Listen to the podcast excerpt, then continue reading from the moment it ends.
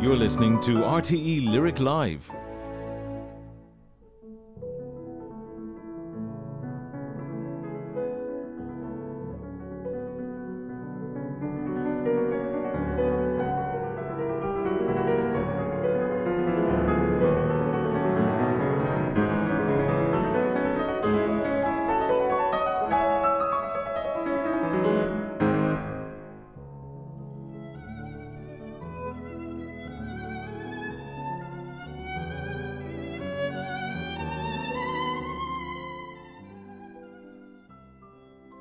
There's a sense of the organic in the music of Gabriel Fauré, a constant seeking out of the unconsciously known, of return and regrowth.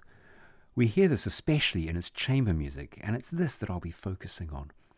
While changes in the work of other composers clearly show over time as different ideas and preoccupations arise, the development of Fauré's music through his career follows a more insular pattern, his early music showing premonitions of the future, while the late works seem to retain glimpses of ideas heard decades earlier.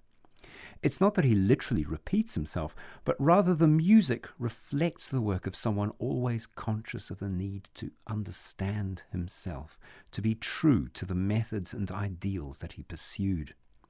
Alongside this, Fauré could easily assert his novelty and originality.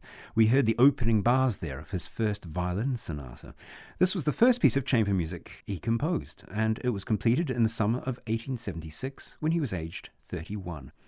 At the time, French music was still largely focused on the voice, whether in art songs or operas, and it had only been the establishment just five years earlier of the Société Nationale de Musique in Paris by Fauré's teacher and mentor, Saint-Saëns, that now encouraged a new generation of composers to write purely instrumental music.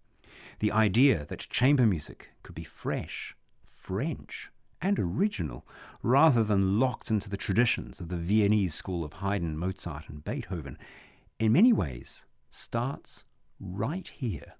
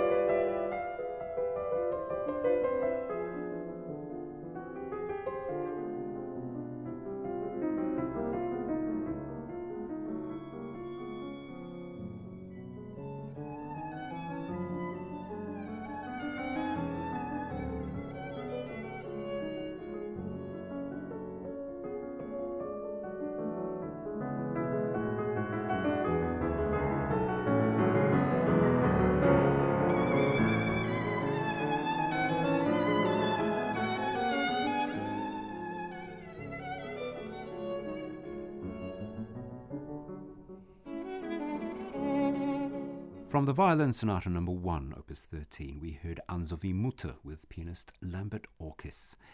That work was given its first performance in January of 1877 at the Société Nationale with the composer at the piano alongside a brilliant young violinist, Marie Tayau.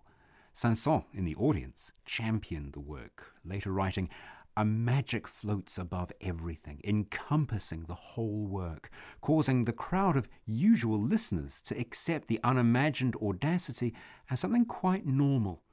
With this work, Monsieur Fauré takes his place among the masters. Fauré had another work in progress already, this time in the then unusual medium of the piano quartet, and it proved to be the first of two in this combination. It was perhaps Fauré's way of avoiding the lengthy shadow of Beethoven that still hung over the form of the string quartet, or it was simply his desire, as a pianist himself, to maintain a presence as a performer. It certainly proved a very popular piece from its first performance, and it's not hard to hear why. Listening to the scherzo of this work, one is immediately struck by its easy assurance and sense of freewheeling movement, the rich interplay between strings and piano in constant flow.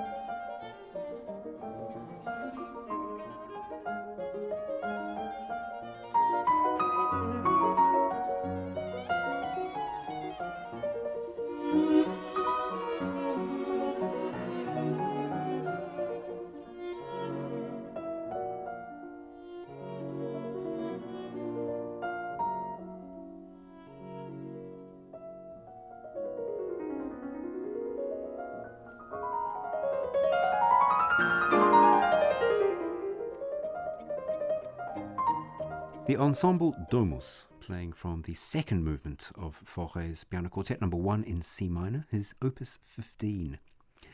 Fauré doesn't really fit into any obvious stylistic category.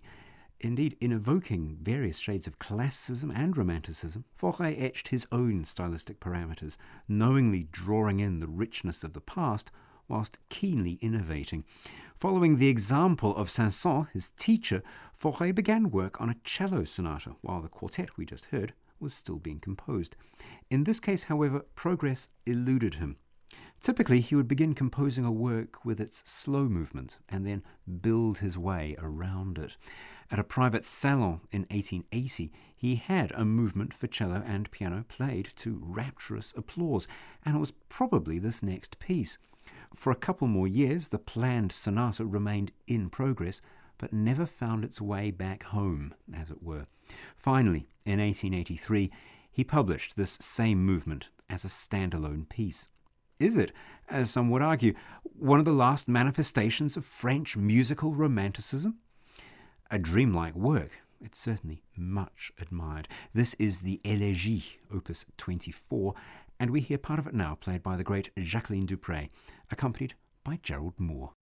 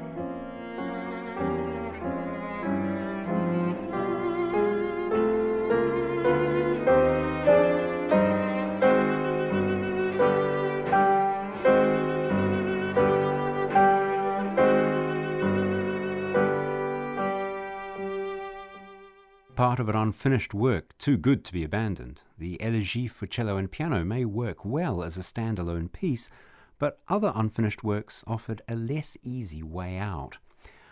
Of all of Fauré's chamber works, one that proved especially problematic as a compositional project was his first piano quintet, begun in 1887 it developed in earnest over the following two years in tandem with his growing friendship with the violinist Eugène Ysaÿe, with whom he performed several concerts.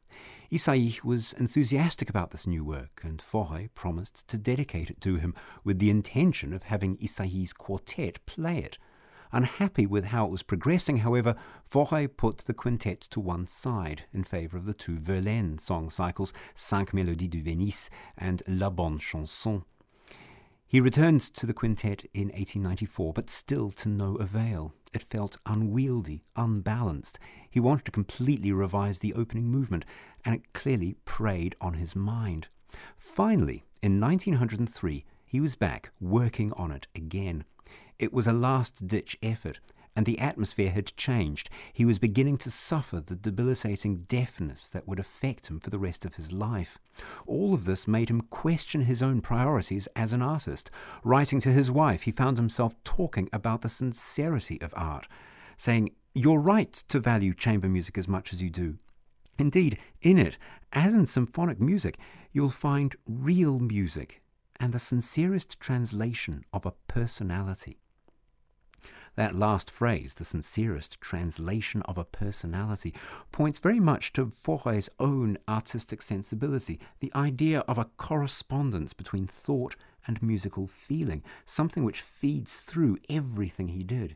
He found himself sketching what looked like a new piece, perhaps a violin sonata, until he realized that it could actually be the basis for the quintet's new slow movement. This proved an important transitional moment in his work as a whole, ushering in a more mature style. Over the two succeeding summers, the only spare time he had now that he was directing the Paris Conservatoire, the work came together, and Ysaÿe and his quartet finally performed its premiere in 1906, after waiting nearly 20 years. The opening to this quintet, with which Fauré struggled so much, is one of the most beautiful things he composed, deceptively simple, yet richly atmospheric.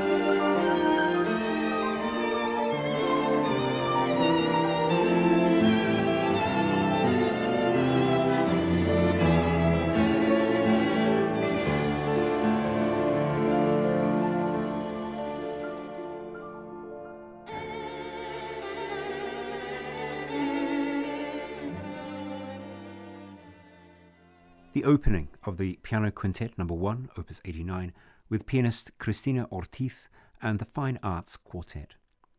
The idea of Fauré's self awareness as an artist, linking thought, feeling, and action, and the meditative insularity of his work, makes him a very strong candidate to be the, or at least a, model for the fictional figure of the composer Vinteuil in Marcel Proust's novel In Search of Lost Time, in particular, its fifth volume, The Prisoner. Central to this part of the novel is a sequence concerned with the performance of a piece by Vinteuil which affects different characters in different ways. It raises the question of the mystery of style and of artistic creation itself, characterized as an unconscious search for a return to the source, a reintegration with a lost sense of home.